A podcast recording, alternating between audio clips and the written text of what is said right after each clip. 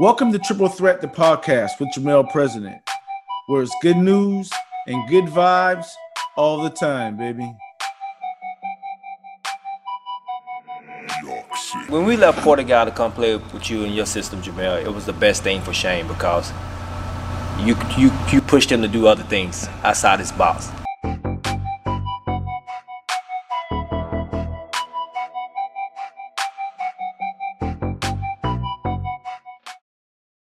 You can follow us on Facebook and Instagram at Jamel President and on Twitter at President Jamel. Make sure to subscribe to this podcast as I'll be bringing you a new interview every month.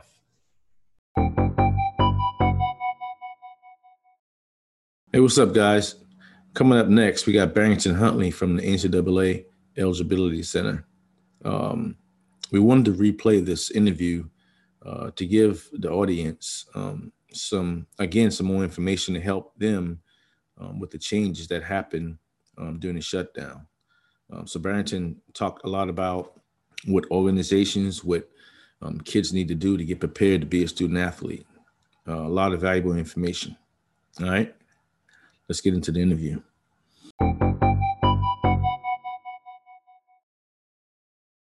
Appreciate your time, man. I know you're busy. I appreciate your time coming on and uh, taking time to do this. I think it's going to be a, um, you know, a great, uh, a great get for the audience and the and the prospective student athletes. You know, I'm saying that that's going to hear this message.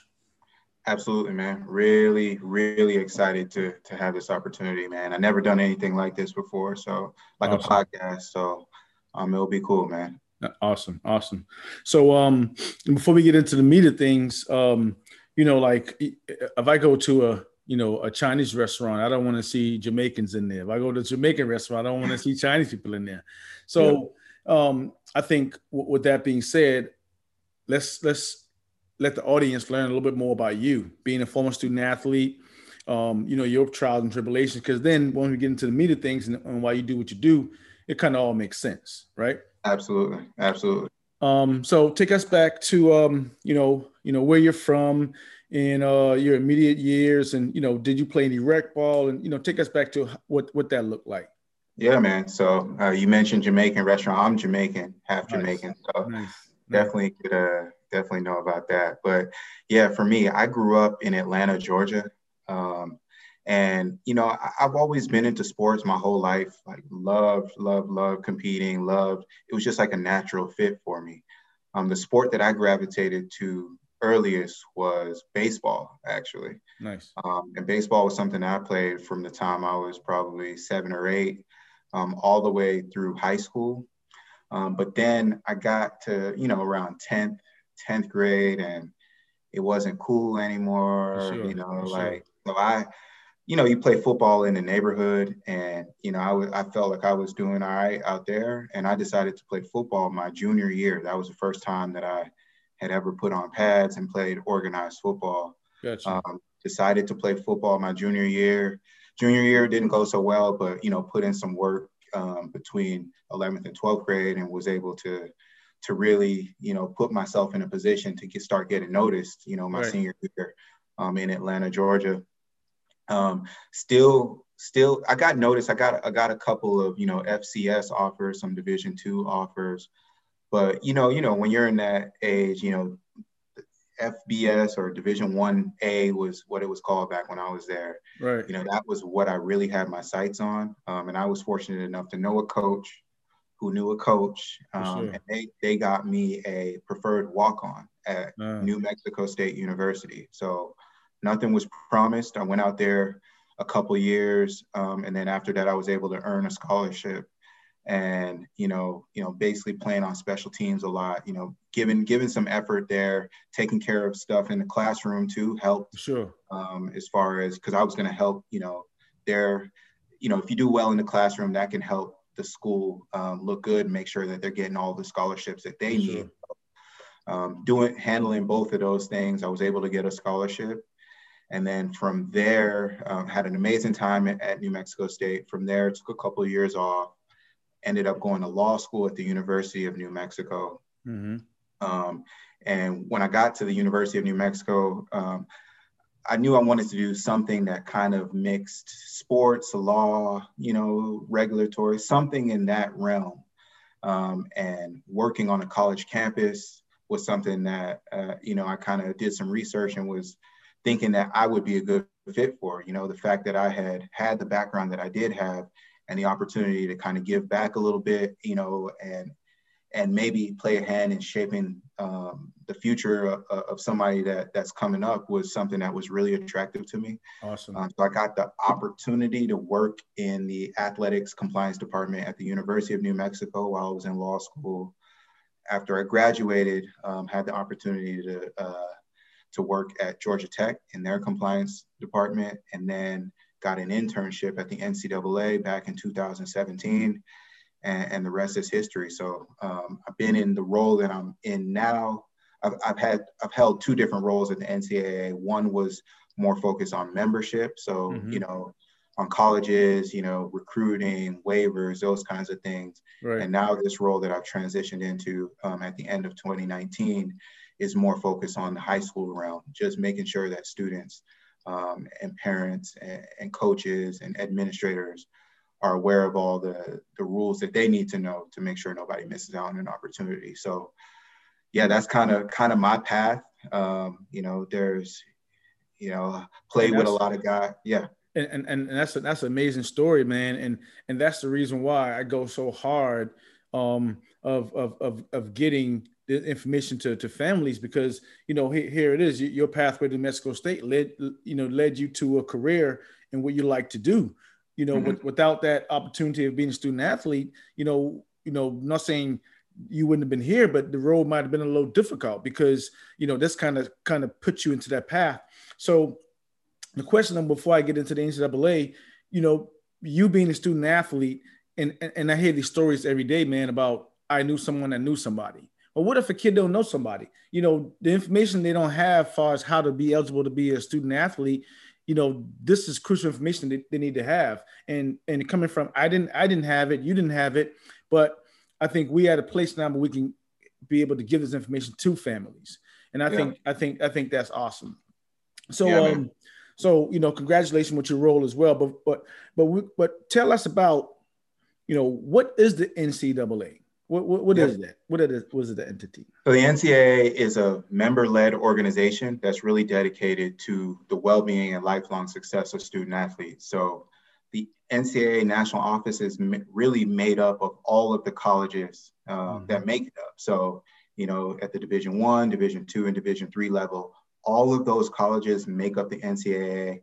Um, and we at the national office really support those colleges and some of the things that they agree upon. So at the national office, we really have three main functions. Um, I just touched on one of them. We interpret the rules that that those schools have created.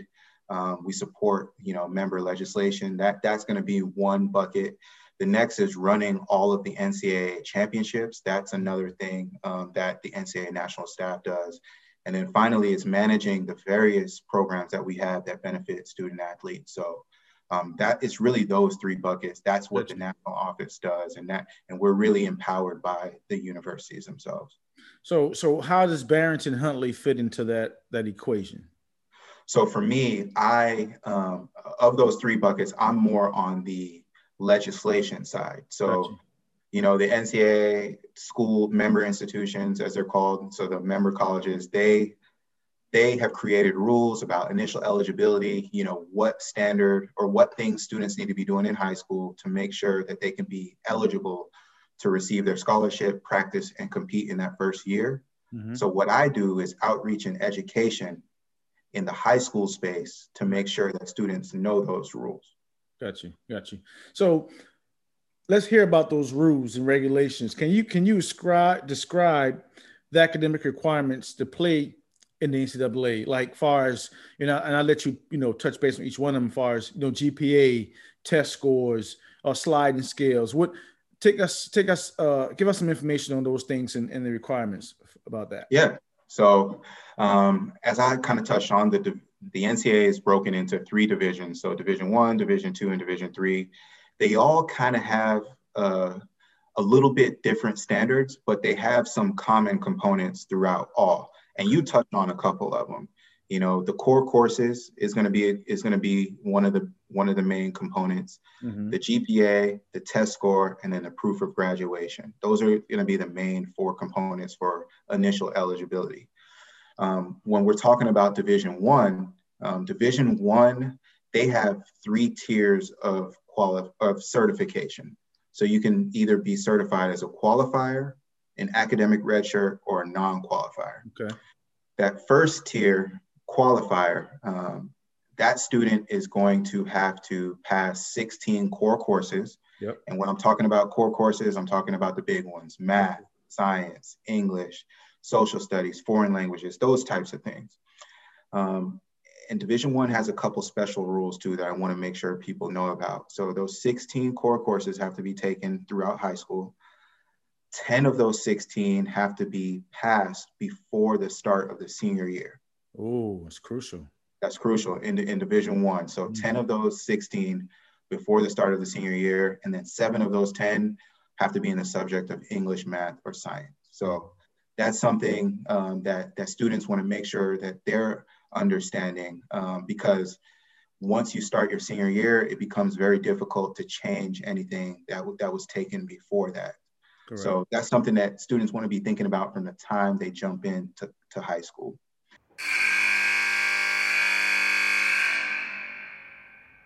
In this timeout message, we got Marvin Orange. Is about timing as well. Like sure. if, if, the timing is off and you're in the wrong place at the wrong time, um, you know, things won't happen. You know, I got some, I, I got some, I got some looks. I went to Miami Heat camp. Um, you know, I went to some different places and and the thing that really bothered me the most about you know trying out for an NBA team is because I knew I was good enough to make a team. Um, but my college career, from a scoring standpoint, and some of the things that happened in, in college didn't warrant mm. that, you know, it didn't follow me into these NBA camps because, you know, I was playing guys that, to be quite frank, you know, I was let loose when I went in NBA camps and I was giving people the business. Like I felt like I was back in high school again. For sure. But you know, you go. I went to a Miami Heat camp that still had Tim Hardaway there, that had John Crotty, that had all these veterans in the guard position, and the agent that I had. You know, why would you put me in a camp where you know I couldn't make that? I couldn't make that roster. Right. And and that was about you know having the knowledge about hiring guys or putting guys in your camp that have your best interests at heart, not just using you. I, I was just a number to him. You know, it was just a number to kind of put on his resume to guys that he represents, not somebody that really worked for me eh, or, or had my best interest in making a team. So, you know, you become dejected when when stuff like that happens because you put so much time and effort into basketball. You don't put a lot of time and effort into developing other parts of yourself from a from an educational, social, what am I going to do with basketball don't work standpoint. All guys aren't like that, but but I was. I didn't put much into much stock into anything beyond basketball. And when it doesn't work out, you know, you like, damn. Right. What what what what am I supposed to do? You know, what where am I going to go? What uh, you know, and unfortunately, college is a business. You know, some schools are different than others, but University of Alabama, I love. I, you know, I, my, some of my best friends to this day. But it was a business. It wasn't a. It wasn't a. We got your best interest at heart. When your four years was over, you better get in where you fit in. If you didn't right. get it done, if you can't get it done, oh well. You know. Right.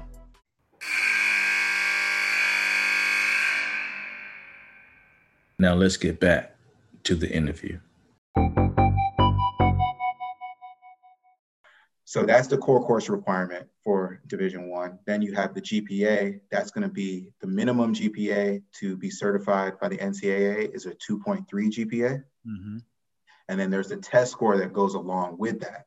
And you mentioned it a little bit, the sliding scale. So we don't have a minimum, we don't have a set test score that that you have to have on the ACT or the SAT to be certified, mm-hmm. but it's tied to your, your, GPA. So the lower your GPA, so if you have the minimum GPA we allow in Division One uh, for qualifiers, 2.3, mm-hmm. you're going to need a higher test score. Mm. Um, for the SAT, we're talking somewhere, you know, anywhere from 950 to 1100, depending depending on how low the GPA is. Mm-hmm. Or for the ACT, we're talking somewhere in like the 75 to 80 range for a sum score. you know, that's every subject added up together. If you have a higher GPA, then you'll need a, then the, the test score requirement is a lot lower. Right. So if you have like over three, three, three, four, three, five, somewhere in there, you know, the test score you might have for the SAT might be as low as in the 400s or 500s, wow. you know?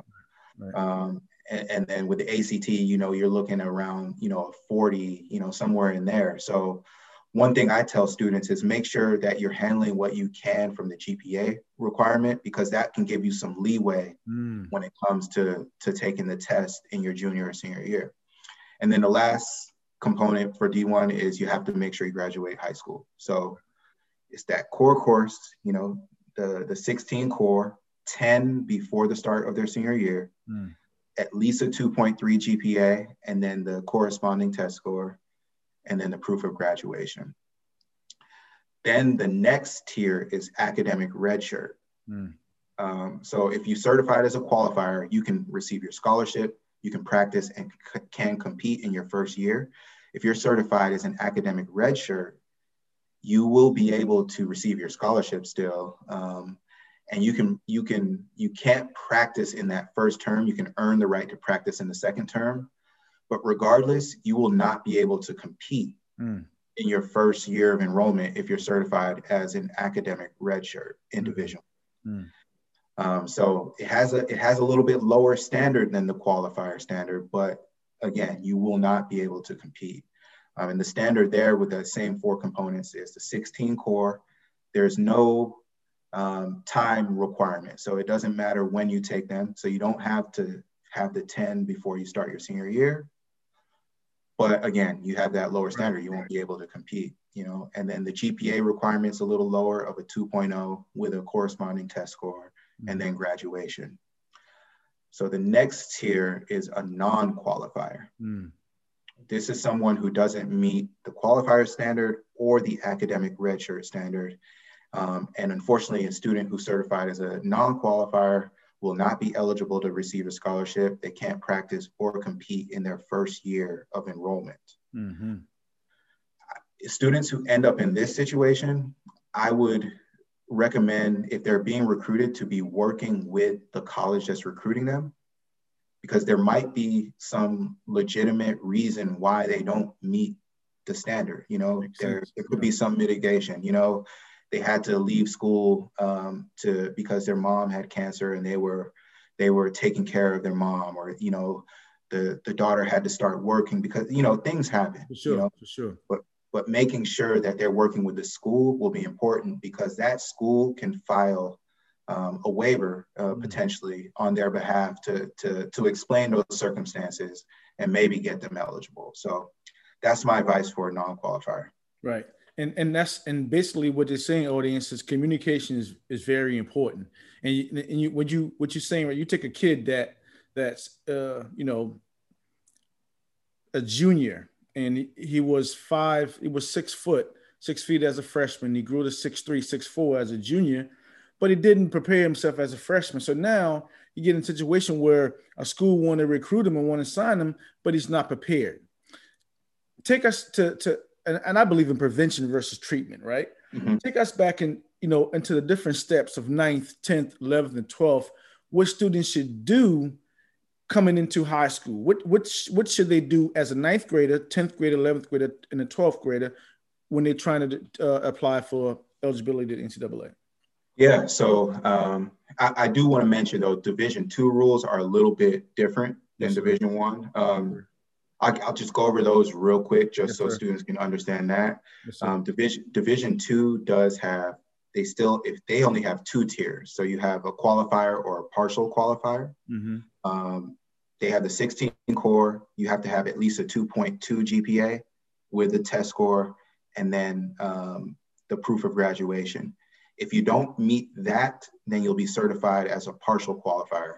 There's no non-qualifier for Division two now. Makes sense. Makes so, sense. Um, so that's just something something that I'll note. But you know, when you talk about some of the things that students should be doing um, throughout their high school career, I think when you're looking at ninth grade, you want to make sure the, that if college sports is something that you have in your mind and you should be doing this anyway just even if it's not something that that you have in your mind just working with your counselor and mapping out your high school career from an academic perspective will be really beneficial. Um, making sure that you're taking you know at least four core courses a year um, and and really making sure that one of those is going to be english or language arts every single year. That's that's a that's a major requirement for division one and division two. So charting out charting out your high school academic career is in the ninth grade is something that students should be doing when you get to 10th grade that's when you want to you know you might you might have a little bit more um, idea about what you want to do um, i think that's when you really make the decision okay i want to register with the ncaa hmm. so if you every student who wants to play college sports has to register with the ncaa to get certified so making sure that you go to the eligibilitycenter.org, um, you know, and making sure that you register, that's going to be the first step. Mm-hmm. There's a couple different um, certification account or a couple of different accounts that they can register for. The first is a profile page. That one is free. And it's for students who maybe are unsure about if they want to play or maybe they want to play Division three. Um, that that will be something that they can do. The certification account does have a fee. That's that's the one that they would need to be able to play college athletics to be mm-hmm. certified by us. Um, but there are fee waivers available if a student uh, qualifies for free or reduced lunch or is um, someone who also receives a fee waiver for the SAT or the ACT. Mm-hmm. So 10th grade, you want to make sure you register. 11th grade, um, you want to make sure that you're on track from the core course perspective. We talked in Division One. There's, but once your senior year starts, it becomes harder to make up some classes. So making sure that when you're in your junior year, you're meeting that requirement for Division One. That's going to be important. Um, and you also want to take the SAT or the ACT for the first time. Um, that that's when you take that so that hey, you you know where you are GPA wise, you know where you are test score wise, and then that can set you up in the 12th grade. So 12th grade, you you probably want to uh, just finish up your core courses, make sure you get those 16 in, see if you need to take the test again, get your GPA up, um, and then um, have your school submit uh, the final transcript to the NCAA is going to be is going to be that final step for sure. Um, talking about amort, you know, amateurism in, in sports. You know, um, that's a tough issue, especially coming from different sports. Can you can you shed light on that? What that means and yeah. how it differentiates between sports? Yeah, so amateurism, um, you know, when you get certified by the NCAA, you have the academic certification. That's kind of what we just went over. Um, but then you have the amateurism component as well. And amateurism, all you know, all it's making sure is that a student athlete hasn't professionalized themselves um, and isn't accepting money to play sports. So um, it's a series of questions that will be asked when the student registers. You know, they want to know what teams you've been on, have you signed any professional contracts, that kind of stuff. And I can go ahead and tell you that 94% of students that come through our certification process don't have any issue with amateur you know, it's a very small percentage. Um, and a lot of those too are international. You know, they're under a different system over there. Right. You know, uh, you know, with basketball, it can be kind of murky. What's professional, what's not. Right. You know, with with with some of the other sports as well. Um, just making sure that they're not accepting any money above actual necessary expenses for their uh, participation in sports. So if you have an AAU team and you know they are traveling to Seattle from from South Carolina, you know, and there's travel, there's there's you know um, there's ho- hotel, there's food, all of that stuff associated right. with that. That's actual and necessary expenses. Gotcha. Anything on top of that would be something that that would uh, that could potentially cause an amateurism issue. Um, something to something for students to be aware of as they're moving through. Got you. Got you. And you know, me, you know, me being, you know, um, I'll say a facilitator of information to the parents in the community. You know, reading up on how you guys um, just uh, had to stop the recruiting just because of COVID. The pandemic hit. It was a, a horrible thing. Um, what requirements um, and flexibility you guys you know have put in place to um, to kind of combat that? You know, I, I was reading some some non traditional online courses, homeschooling for students, education impact. Not not not that, but just what are some requirements that's that's uh, and flexibility that you have put in place to um, to combat that?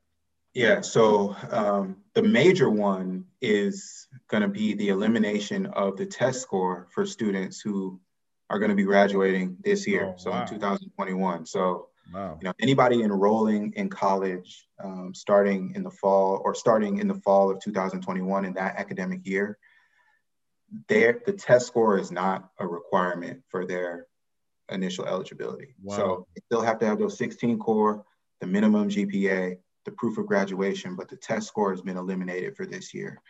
And we thought that that was necessary due to just all of the uncertainty around um, the availability of testing. So some flexibility in that space was something that we thought was necessary.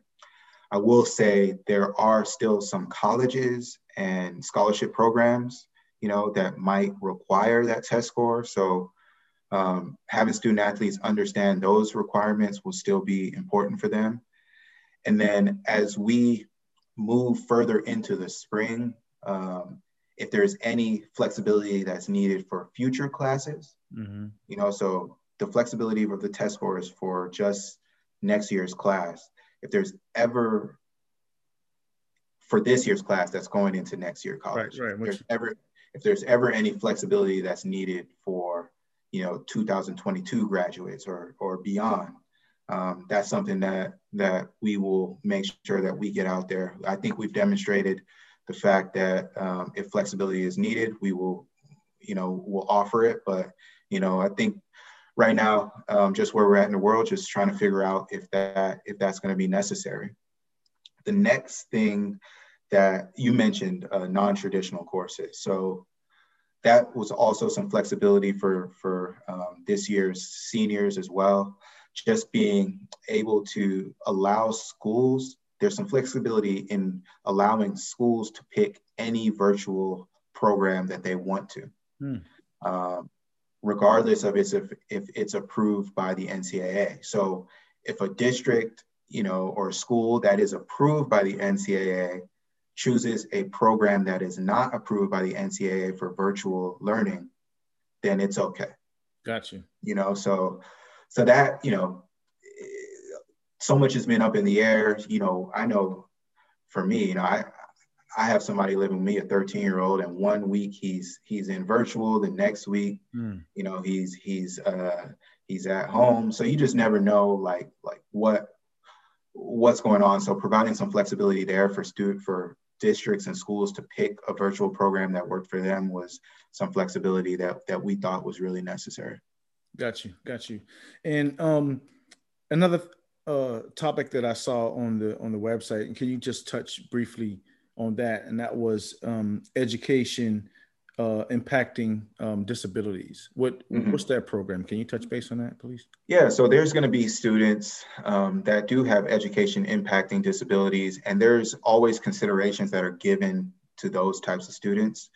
Um, the first and really the major one um, that we've always had is going to be um, the ability for them to take in Division One, take some more classes after they graduate high school mm-hmm. to mm. be used in that 16 core. Um, so they can take up to three extra classes that can be used in that year after they graduate um, to, to, uh, to be used to their 16 core. Um, they also, there's also accommodations. If there's accommodations that the school is making for them to take a certain class, maybe under um, sort of the same class, but just administered a little bit differently, you know, right. maybe over more time, those types of things districts can submit documentation um, that would allow the student athlete to do that. So those are really the big two. Um, that plus three requirement um, that that they ha- that they're allowed um, if they are um, suffering from a documented education impacting disability. Got you. Got you.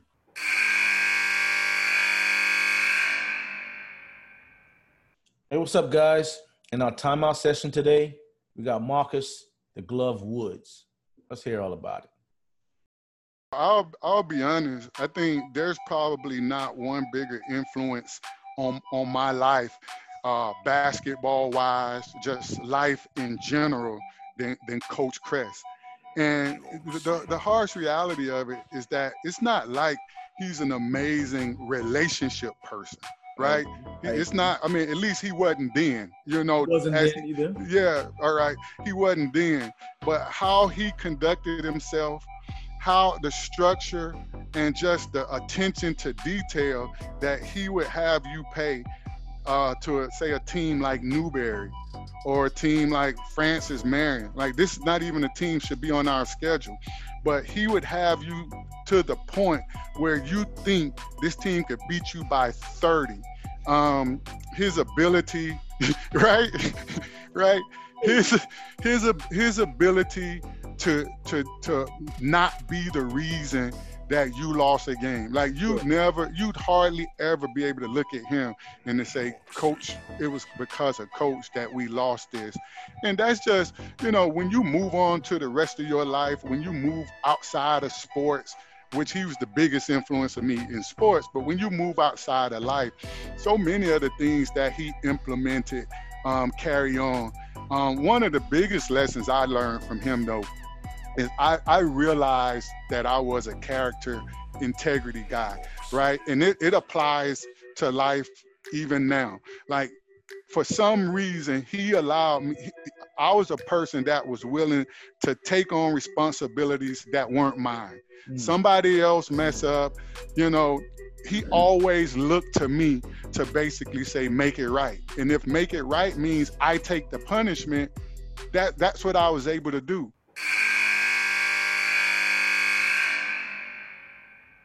Now let's get back to the interview. So I'm a young Barrington Huntley in Georgia, mm-hmm. listening to this right now, right? I'm an eighth grader or ninth grader. Um, what should I do right now? Right now, um, focus on your academics for sure academic le- academic success is going to lead to opportunities for you. I can tell you firsthand, just um, from my time working in compliance offices, talking to coaches about students and how they were recruiting them. If they had a student who was, if they had two students, they're both the same talent. Right. One has their academics in order and one is kind of shaky they're always going to go towards the one that, that has the academics in order. I think it says something about the person themselves, you know, and, you know, just, just handling that academic, being able to handle that says something about your dedication, says something about, um, you know, what's in between the ears. That's something that I would, that's advice that I would give them. Make sure that the academics are good and then really take ownership of your craft. You know, if you say you're a basketball player, then you need to be in the gym, mm-hmm. you know? Mm-hmm. You know, if you say you're a football player, then you need to be out in the field. You know, the, these are, you know, you you kind of have to go in with with both things in hand, just making sure that the academics are good, but then if this is something that you actually want to do, um, getting in contact with people that maybe have done it, listening to podcasts like this, this will that will be helpful for those students. Um, so really taking care of the academics first, man, and then just focusing focusing on honing your craft um, so, so that you can be a step ahead. And, and, and good point. And I'm gonna um, just mention something that I heard the other day about going to the bank. Right? You can't go to the bank and take no money out if you didn't put no money in. So as an athlete, you got to make deposits every day. You make deposits, work ethic deposits. So in your senior year, you can cash out, right? Absolutely. That's what it's all about. He made a name for himself as a star for the College of Charleston basketball teams in the mid to late 90s. And now, Jermel President is doing what he can to make sure that the Charleston area kids have a chance to succeed on the court and in life. So I want to, you know, give some of that back to the community as well. Um, after college and after playing professionally, uh, I started the Day Foundation just to to be that wealth of knowledge to the kids in the community and, and parents as well. College of Charleston Hall of Famer Jermel President said he saw a need for this while he was in school. So he founded the nonprofit Day Foundation. And its philosophy for success is based on what he calls his oatmeal recipe. Let's go and finish together. Basically teaches the game of basketball, focusing on skills development, nutrition, and education. Not only SAT, ACT type stuff, but education for parents in how to navigate through the different levels of athletics. In closing, B, we created something called the oatmeal recipe. Okay. And and and oatmeal recipe, you know, through my 30 year plus years of dealing with athletics, coaching, and training, three things that I've I understand that's very important to an athletic athlete success. And no matter if it's an athlete, just in career, it's education, skill development, and nutrition. So individually, I want to bring one of those topics to you and, and, get your feedback on how important um, those things are. Those those three things are, and how do you apply them apply them to your everyday life right now? Let's start with uh, with skill development because I mean, doing your job, you have to have great relationships with, with people and so forth. So, how is skill development very uh, uh, important to you? How do you apply it? Yeah, for me, uh, learning is a lifelong process. You know, you can be 65 years old, you can be 15 years old. You should you should be learning. So um, for me, skill development is really setting some intentional goals. You know, at the beginning of the year, um, and you know, we all have weak spots. For me, you know, right now I'm studying like business. You know, I've never taken any business classes mm. uh, in my life. I was more of a science major than law school. And it's like here's this whole other wealth of information out there that I need to know about. So being just genuinely curious, I think helps with that. Mm. Um, and then, you know, attacking it. So just making sure you're always kind of reading something, you're always, you know, listening to a podcast, maybe watching a video about something.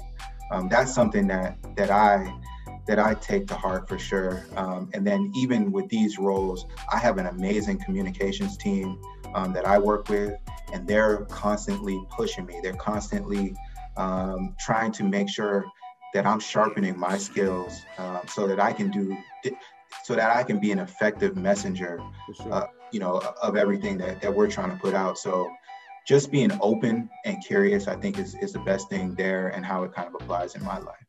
I agree. Um, the second one is uh, education. Yeah. So education, I mean, it's a, it's a, you know, I won't sit here and say it's the only way that somebody can make it. You know, there are several people I know um, that that maybe, you know, didn't didn't go to get a formal education, um, you know, and are still doing successful, but they got some kind of education. You know, whether they st- they went into the workforce immediately, whether they started their own business right out of high school, um, they were still getting some form of education um, and that's really the bedrock. You know, I tell people all the time, it's, you mentioned the daily deposits. For me, it's, you know, if you you have a tool belt everybody has a tool belt and all knowledge and education is is going to put more tools in your tool belt. You know if i told you hey go outside and, and make a make a make a shed you know and i'll get you the wood but i'm going to give you a handsaw and hammer and some nails yeah you could probably do it but if i told you i'm going to give you a you know, a nail gun and you know an electric saw, it's gonna it's gonna make it's gonna make the process a little bit easier. And that's all education and knowledge really is, um, in my opinion. And I'm, I'm going to um, second you a little bit. I think that what you were trying to say, and correct me if I'm wrong, is that yeah, people that's you know highly educated might not make it, you know, versus someone that doesn't. But the person, the people that doesn't have the education, what they have is information, right? Yes. And that's what we're that's what the people are getting right now is great information because you can have all education, you can have all the money, but you're not heavily informed, it's a no-go. So yep. right now, that's what we're doing is informing people. So I just wanted to second you with that. Lastly, is um is nutrition, right? What I see, I hate to go to to um uh, traveled uh, AAU games or traveled games, and I see kids walking around with Skittles and McDonald's, and they're not taking care of their body properly. And I think, you know, if you want your body to perform at the optimum, you know, level, nutrition has got to be, you know, got to be thought of. What's your what's your take on that? Yeah, I mean that's that's you know how you feel is so important. Like you know, and nutrition is going to be big there. So you know, myself, you know, I, I'm not going to sit here and lie and say I wasn't you know, like what you just described. You know, there was a time where I like candy and McDonald's, but I think as you get as you get a little more information, there you go. Um, you start to understand what that can do to you and how maybe it could be hampering or you know your success a little bit. So, um, and nutrition for me just doesn't stop with you know what you're putting in your body. It's also a big one is going to be your sleep habits. Mm. Mm. That's huge, man. Making sure that you are getting, you know, seven to eight hours of sleep, you know, a night, making sure you're waking up, um, feeling rested, you know, at a at a at a decent time, you know, not 10 a.m., you know, probably a little bit earlier than that. Sure. Uh, but making sure that you're you're rested and then you're up, you're able to attack the day, accomplish something, um, early in the morning before you before you have to um, set out onto the world. I think that's really important. It's something that that as I've gotten older has become really an really a priority of mine. For sure, for sure. Well, B man, that's that really concludes our our first our first segment. Um, I think this is a. I'm looking forward to the you know our other conversations where we talk about you know athletes and their resources while they're currently in school and you know what what that looks like when they finish school in their career and also mm-hmm. we're going to touch base on you know travel ball and reg- rules and regulations when it comes to that so excited about the opportunity man just to feed the the audience uh, great information and I, and I appreciate you for your, your time and, and the wealth of knowledge as well absolutely brother man this was this was awesome this was awesome man i, I look forward to it for sure all right man till we uh till we meet again you have a good one and have a great weekend too you too, sir. Peace. Peace. So there it goes, guys. Another one in the books. Sparrington talking about um, all the things that a potential student athlete uh, needs to do, in addition to all the parents of student athletes, things they need to consider as well. Coming up next in our second interview, uh, we got a, a, slew of topics we're going to discuss from uh, travel sports, the dead period, um, the recruiting calendars, uh, clearinghouse information, um, the NCAA application process, you know, and questions about that, you know, certification, enrollment period. It's a lot of information we want to touch bases on. All right. So thank you for listening. Thank you for engaging. We'll be right back. What Jermel is doing with the Day Foundation and the approach he's taking to help develop young athletes first of all, getting them prepared from the academic standpoint, which, as you know as well as I do, Bobby, that's the most important element to try to get them to eat healthy, to be able to train properly, to get the proper education, and then hopefully for those who are talented enough to have a chance to move on to perhaps even get a free education by going off to college. But I love what Jermel is doing. It's a wonderful program. Hopefully, more people in the community will get behind it, and, and some of the businesses involved as well to help sponsor this program because these are the kind of things that every community needs. Looking out for the best interest of the youth. The future of this country is in our youth, and everything that we can do to help prepare them better for that is absolutely wonderful. And and I can't express adequately enough my admiration and respect for what Jermel is doing, and hopefully he'll get a lot of help from a lot of people. You can follow us on Facebook and Instagram at Jermel President and on Twitter at President Jermel. Make sure to subscribe to this podcast as I'll be bringing you a new interview every month.